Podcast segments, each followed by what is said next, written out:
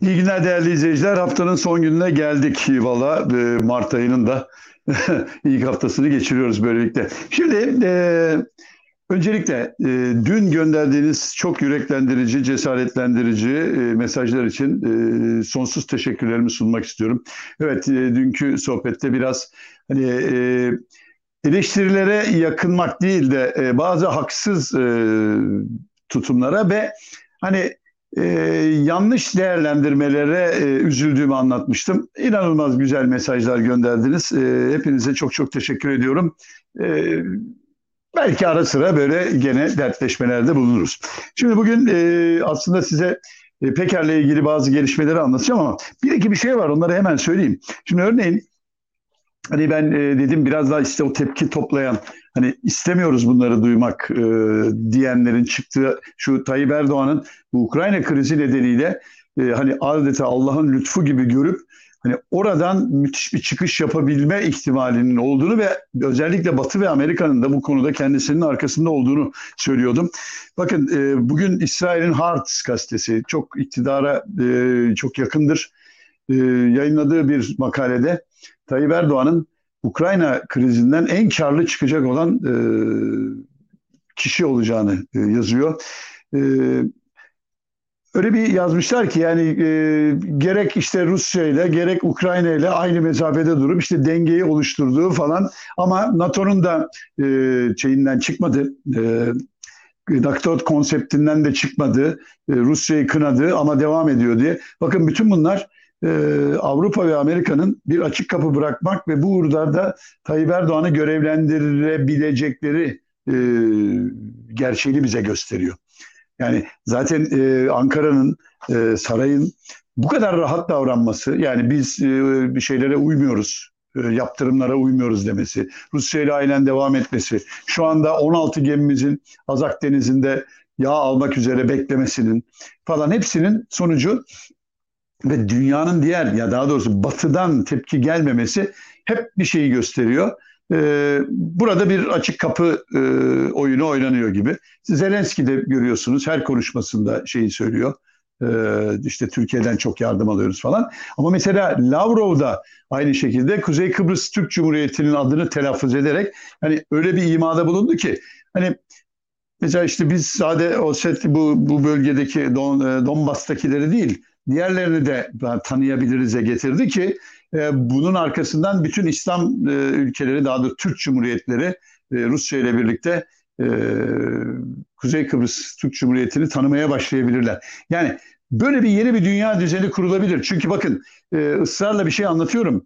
Daha önümüzdeki günlerde daha çok konuşulacak. Ben bunları hep daha erken söylüyorum. E, Ukrayna krizi sonunda ya, e, büyük yaptırımlar altında kalan Rusya'nın ekonomik olarak çökeceği e, gibi bir düşünce var. Ben buna katılmıyorum. Çünkü e, Rusya'nın arkasında dünyanın kalan 4 milyar insanı var. Yani bunu ihmal etmeyelim. Yani Çin burada açıktan Amerika ve Batı taraftarı olmayacaktır. E, Hindistan öyle olmayacaktır. Türk Cumhuriyetleri büyük bir bölümü hani savaşa karşı olma adı altında e, Ukrayna'ya yapılan saldırıyı kınamakla ya da karşı çıkmakla birlikte Rusya'dan yana tavır alacaklardır. Ve e, özellikle ticari konularda Batı e, bir süre sonra daha sıkıntıya girebilir. Çünkü Rusya ile olduğu gibi dünyanın kalanıyla da ticareti kesilmiş oluyor bu sefer. Yani bir tersine dönüp de e, dolardan vazgeçtik. Yepyeni bir para birimi Asya'daki ülkelerden birinin parası. Rusların rublesi ya da Çin'in yuanıyla bundan sonra işlem yapıyoruz derlerse ki hatırlayın Tayyip Erdoğan daha önce hani e, herkes kendi parasıyla alışveriş yapsını getirdiğinde ilk başlarda komik gibi görünüyordu ama dünyanın geleceği yeni koşullarda birdenbire buna dönebilirler ve o zaman hani Batı yaptığıyla kalmış olabilir. Zaten dikkat edin dün de açıkladı e, şey e, Biden ekibi e, Ukrayna'ya hava desteği, hava sahası kapatma desteği falan veremeyiz. Çünkü bunu yapmak savaşa neden olabilir. Ve NATO'nun şu anda Rusya ile savaşa girme gibi bir lüksü yok dediler. Şimdi bu bile Rusya'nın elini çok güçlendiriyor. Zelenski'yi zora sokuyor. Hani belki de hızlı bir şekilde ateşkese gidilip ondan sonra masaya oturulabilir diyorum. Neyse bu konuyu fazla uzatmak istemiyorum. Evet e, dün akşam yine bir af talebi geldi. Çok güzel. Bayılıyorum o işe de. E, görevden atılacak bakanlara sen af dile de biz de seni affedelim diyorlar. Padişahlık dönemi gibi. Hani eskiden Bostancıbaşı çağrılırmış, kafa kelle gidermiş. Şimdi öyle değil affettik diyorlar. Yine e, Tarım Bakanı neydi? Bekir bir şey Pakdemirli. O da gitti bakalım. Yerine gelen de e, daha belli ki saraya bağlı biri. E, bunlar çünkü dışarıdan getirilenlerdi. Buna işte Amerika ve Kanada bağlantısı var adam. Kanada şirketinin tarım temsilcisi biliyorsunuz. Kılıçdaroğlu'nun dün akşamki şeyi var çok önemli. Önümüzdeki günlerde çıkacak onun şeyi. Belki pazartesiden sonra daha ayrıntılı sizlerle onun da sohbetini yaparım. Çünkü beşli çete dediği şeyi Rus oligarklara benzetti ve dedi ki bak dedi hiçbiri şey yapmasın o dedi yurt dışına kaçırdıkları bütün paraları kuruşu kuruşuna geri alacağız. Hiçbiri kaçamaz dedi ki bu hani çok önemli. Ee, önemini birkaç gün sonra daha rahat e, idrak edeceğiz ben size söyleyeyim. Ee, enflasyon biliyorsunuz acayip patladı. Fakat şey çok komik. Bugünkü gazetelere falan baktım. Bu saray medyası hiç yok. Ne var biliyor musunuz? Efendim e, Rusya ile ticarette durgunluk olunca yani bizde gönde yani ulaşımda zorluk var ya işte e, sebze meyveler Antalya'dan e, Rusya'ya gidemeyince iç pazara vermişler. O da yarı yarıya ucuzlatmış fiyatları. Evet öyle. Domates 10 liraya düştü çünkü bir anda ürün fazlalaştı. E, buna seviniyorlar. Ulan enflasyon olmuş yüzde 124 daha ne istiyorsunuz? Evet e, Şimdi gelelim e, bir Sedat Peker olayımız var biliyorsunuz. E, neredeyse bir yıl olacak. İşte geçen sene Mayıs ayında başlayan e, ve Temmuz'a kadar süren bir Sedat Peker fırtınası yaşadık. Sedat Peker neredeyse her pazar 15 tane galiba e, değil mi 15 video çekti. Bunlar 15 milyon ve üzeri insan tarafından izlendi Türkiye'de. Hani bu bir rekordu dünyada da böyle. Tek kişinin tek dilde ve tek ülkede yaptığı bir yayın böyle 15-20 milyona yakın seyredilince bu bir dünya rekoru. Ha, bu kimler buna ulaşabiliyorlar? Popstarlar ulaşıyorlar ya da işte Amerika Başkanı ya da işte Putin falan hani YouTube üzerinden bir canlı yayın yaparsa o zaman hani insanlar merak edip ki o bile böyle 15-20 milyona ulaşmıyor. Popstarlar ulaşıyor ama tek ülkede, tek dilde bu kadar büyük hızlı e, izleme hiç olmamıştı. Bu bir dünya rekoru. Ha ne oldu ama bu dünya rekorunun ötesinde? Peker Türkiye'deki pek çok aslında bildiğimiz ya da tahmin ettiğimiz pis ilişkiyi, kirli ilişkiyi, suçu, rezilliği, kepazelikleri ortaya döküverdi. Bunun içinde bakanlar var, milletvekilleri var, iş insanları var, gazeteciler var, var da var. Fakat sonra bir anda Peker'in sesi kesildi ve e, uzunca bir süre ortaya çıkmadı. Dendi ki e, efendim e, bulunduğu Birleşik Arap Emirlikleri uluslararası kuralları uygulayarak Peker'e bizim ülkemizde bulunduğun sürece eğer korumamız altında olmanı istiyorsak yani iltica değil. Hani buraya geldin bizde kalmak istiyorsun burada kalmak istiyorsan e, uluslararası kurallar gereği kendi ülken aleyhine buradan faaliyette bulunamazsın. Aksi takdirde ben seni sınır dışı ederim. Tabii sınır dışı ederken nereye edeceği belli değil. Türkiye'ye gönderme de var dendi. Onun üzerine Peker bir ara bir formül bulmuştu. Her ne kadar benimle ilgisi yok dese de bir e, şey çıktı. Deli Çavuş diye. Onun üzerinden böyle bir takım tweetlerle bombardıman. Fakat sonra o da kesildi. Derken bir baktık e, Tayyip Erdoğan şerefsiz diye manşetler attırdığı, e, sizin tarihinizdeki, siz bizim köpeğimiz bile değildiniz falana getirdiği şeylerle hakaret ettiği Birleşik Arap Emirlikleri'ne muhtemelen Biden'ın ricası üzerine e, diplomatik tekrar ilişkiyi kurdu, ticari ilişki kurdu. Bir baktık gitmeler gelmeler oldu. E, işte Dubai ne olduğunu bilmediğimiz 10 milyar dolarlık yatırım yapma kararı aldı Türkiye'de. Bakın olayın o yüzü hala karanlık. E, Katar'la da e, şeyle de neydi onun adı e, Dubai yani Birleşik Arap Emirlikleri ile de anlaşmalar imzalandı. Efendim su yolu bilmem ne anlaşması. Efendim iki ülke arasındaki iletişim konusundaki anlaşma. iki ülke arasında tarım konusunda. Ama içeriğini bilmiyoruz. Ama bize söylenen şu. 10 milyar dolar iki ülkeden de toplam 20 milyar dolar. Ne olduklarını bilmiyoruz. Bu paralar ne karşılığı gelecek? Bizden ne gidecek? Neler ipotek edildi? Bunun 100 milyara kadar çıkacağı falan söylendi. Yok merkez bankaları arasındaki e, anlaşma. Böyle koca koca kırmızı lüks e, dosyalar gitti geldi imzalandı. Ama içindekini bilmiyoruz. Cümle çok basit. Böyle iki ülke İçişleri Bakanları arasındaki mutabakat zaptı. Ne? Hiç haberimiz yok. Evet şimdi gelelim. Sedat Peker.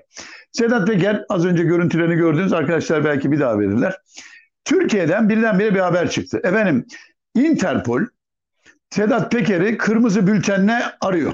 O onun üzerine işte Türkiye'de hemen harekete geçti. Bizim e, adeta şeyin gömdüğü diyeceğim artık. Çünkü bir daha siyaseten başını kaldırır mı? Zaten o bile kaldırırsa artık Türkiye'de her şey çekiver gitsin diyeceğim. Süleyman Soylu isimli şahıs İçişleri Bakanı e, onu adeta gömdü. Yani ki e, şimdi geleceğim. E, Süleyman Soylu.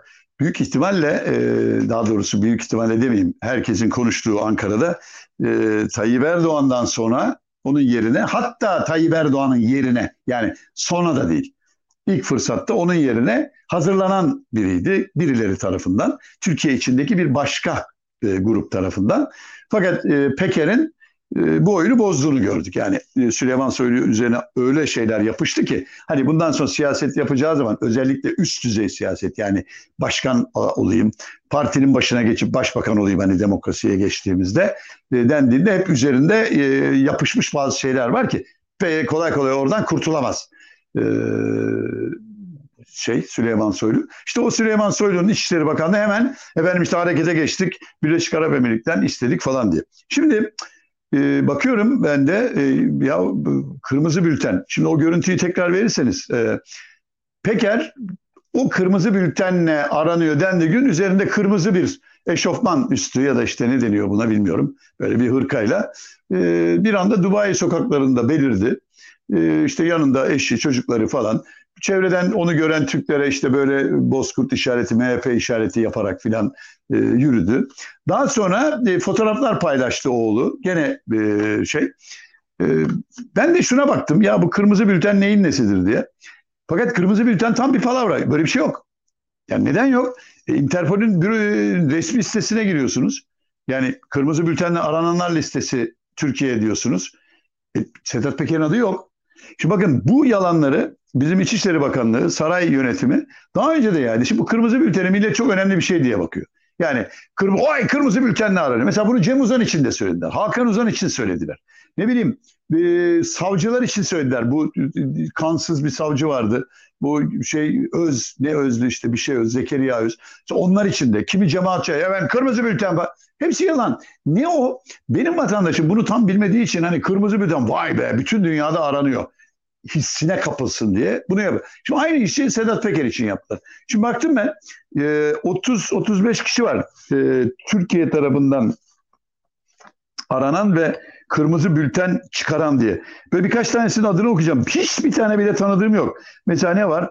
Mehmet Özcan diyor, Faruk Bektaş, Ömer Faruk Erişen, Recep Şaban Murad, Metin Şahin, bir tane gene Türk vatandaşıymış Krasimir Mihalov, Enez, Eniz e, Çengel, Hasan Aydın Bekir, Nikola Asena, Asenov, Metin Şahin gene var, e, Vedat Vurgun, Yakup Özçoban, Tuncay Er, Mehmet Karakaş, Gürkan Gürhan Al, Murat Hanif, Ünal Öztürk, işte gidiyor böyle birkaç tane. Engin Özdemir diyor. Ee, şimdi bütün bunların içinde ben Ahmet Kaplan, Sedat bilmem ne, Engin yani hiçbirini tanımıyoruz. Zaten şimdi ben de okudum. Hani bunları başka nedenlerle tanıyanlar varsa şu anda izleyenlerden bilemem. Yani yakınıdır, komşusudur, şudur budur.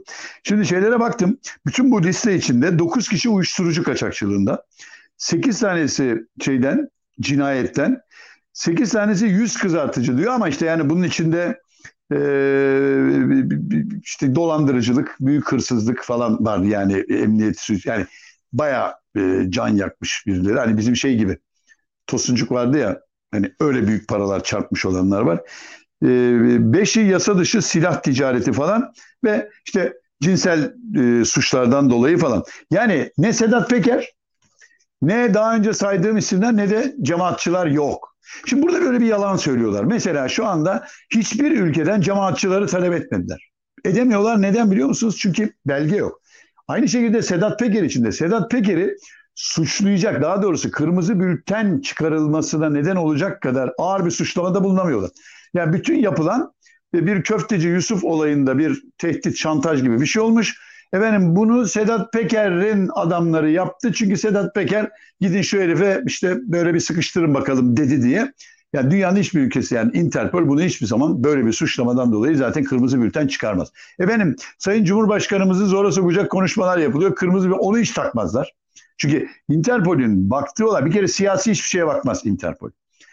Ee, efendim ülkesinden siyasi nedenlerle kaçmış ya da kaçırılmış ya da atılmış kimselerle ilgili bakmaz. Onların baktığı bütün dünyayı ilgilendiren kriminal suçlar. Nedir işte uyuşturucu, cinayet, suikastler, tetikçilik onlara bakar. Ha, Peker'le ilgili böyle bir suçlama yok. Ama şimdi aldığım bir haber e, İçişleri Bakanlığı'ndan şeyle uğraşıyorlarmış. Yani Süleyman Soylu'nun da tabii eli boş durmuyor. Bu Falyalı olayına katmak istiyorlar ama cinayetine değil. Yani Falyalı'nın öldürülmesine e, Peker'in adını karıştırmıyor. Falyalı ile ortak iş yaptı. Çünkü Falyalı cinayeti belli ki e, tamamen organize bir iş. Öyle hani o arkasından yok söylemez çetesi. Onlar tetikçilik yapmışlar belli ki. O tamamen hani bir ortadan kaldırma var ya.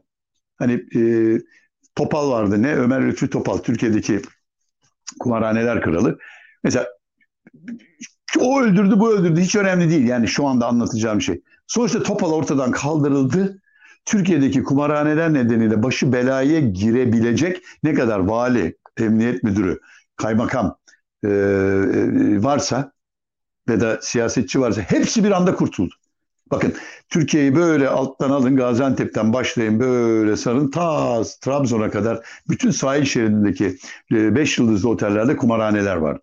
Ve bunlar artık giderek büyük sorun yaratmaya başlıyorlardı. Bunların çoğunun da sahibi ya e, ne bir Özkan vardı şimdi e, Miami'de kumarhaneleri var. İşte bir de bu Ömer Lütfü Topal. Ömer Lütfü Topal'ı e, şey o, Özkan o yurt dışına gitti zaten. O elini ayağını çekti Türkiye'den. Topal'ı da bir öldürdüler.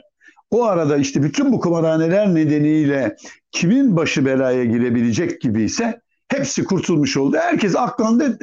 Adam öldü. Olay da bitti. Kumarhanelerde hemen arkasından kapatıldı.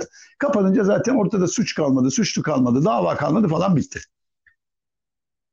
Onun için yani e, e, Falyalı olayı da bana böyle gibi geliyor. Yani Kıbrıs'taki bütün şeyi bir anda adamı bir kaldırdılar ortadan. Türkiye bağlantıları, Türkiye'deki siyasetçilerle ilişkiler, rüşvetler aldılar, verdiler, işlenen suçlar da kendinden gitti. İşte şimdi Falyalı'nın içine e, Peker'i sokmak istedikleri onunla işte ortak işler yapıyordu. Falyalı'yı bu kadar büyüten ya da işte onu e, bu şeylere iten adam falan diye. Olur mu? Zannetmiyorum. Ama başka bir şeyi başarmışlar. Onunla bitireyim zaten. E, Sedat Peker de Birleşik Arap Emirlikleri'nden çıkamıyor. Yani bir de öyle bir durum var. Üç ülke için e, başvuruda bulunmuş. Fakat üçüne de göndermiyor. Neden? E, çünkü pasaportlar kendisinin ve ailesinin e, Dubai yetkililerin elinde. Onlar da onu vermiyorlar. Efendim bu Türkiye ile bağlantılı. Mümkündür.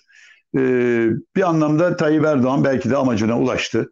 Yani önündeki bir takım şeyleri temizledi. Kendine tehlike olabilecek ve dikkat edin hani onca sözüne rağmen Peker bir türlü Tayyip Erdoğan'a gelemedi. Hani reis senle de hesaplaşacak, hesaplaşacağız diyordu. Oraya gelemedi. Bundan sonra konuşur mu? Ben artık çok tahmin etmiyorum. Çünkü e, çok güçlendi benim anladığım Sedat Peker. Zannediyorum elinde sayısız belge, bilgi ve görüntü var. Ha, onlar elinde olduğu sürece ve kendisi de can güvenliğini sağladığı sürece dokunamazlar ama o da ortaya çıkıp bunları saçamaz. Ha, bilemiyorum bu alem bambaşka bir alem tabii ama gün gelir hani birileri tekrar der ki yani hadi at bakalım bunu da diye e, yapabilir mi? Ama şunu görüyoruz hani yok arkasında CIA vardı, yok Mossad vardı, yok KGB şey yapıyordu, uluslararası çeteler koruyordu falan. Onların da bir anlamda palavra olduğu ortaya çıktı. E, bu daha e, bizim yerli ve milli bir hareket olduğu anlaşılıyor herhalde. E, yani benim anladığım kadarıyla bir süre e, Sedat Peker'den hani herkesin o beklediği e, çok önemli açıklamalar falan herhalde gelmeyecek diyorum ve bu haftayı e, burada kapatalım diyorum. Cumartesi pazar e, Flash TV'de hafta içinde yaptığım yorumlardan bölümler izleyeceksiniz. O bölümleri e, lütfen izleyin diyorum. Niye? Çünkü hani onların bir kısmını bu YouTube sohbetlerinde veya da yazılarımda pek dile getirmiyorum. Yani e, çünkü üç ayrı mecrada birden e, yayın yapınca hani aynı şeyleri orada da bazen ortak olabiliyor bazı konular ister istemez yani savaşla ilgili konular ne bileyim işte Peker'le ilgili e, Tayyip Erdoğan'ın bazı konulardaki eleştirileri oluyor ama hani genelde ayırmaya çalışıyorum. Hani gazetede yazdıklarım farklı oluyor, YouTube konuşmaları farklı oluyor, Flash TV'de farklı oluyor. Flash TV'de hani bir televizyon üzerinden e, yapabildiğim en e, hararetli eleştirileri e, yapabiliyorum, yapıyorum. Onun için kaçırmayın diyorum. Yani hafta içi e, Flash TV izlemek zor olabilir ya da hala maalesef pek çok evde Flash TV e, kurulamadı. Yani uyduda olanlar. Dijitürk'te de olmadığı için e, en az 3-4 milyon Dijitürk üyesi de göremiyor. Ama buradan en azından yorum bölümlerini, bazı yorum ve analizleri izlemenizi e, tavsiye ediyorum, rica ediyorum. Bu haftayı bitiriyoruz. Pazartesi sabahı yeni sohbetlerde buluşmak üzere. Hepinize iyilikler, esenlikler ve iyi hafta sonları diliyorum. Hoşçakalın.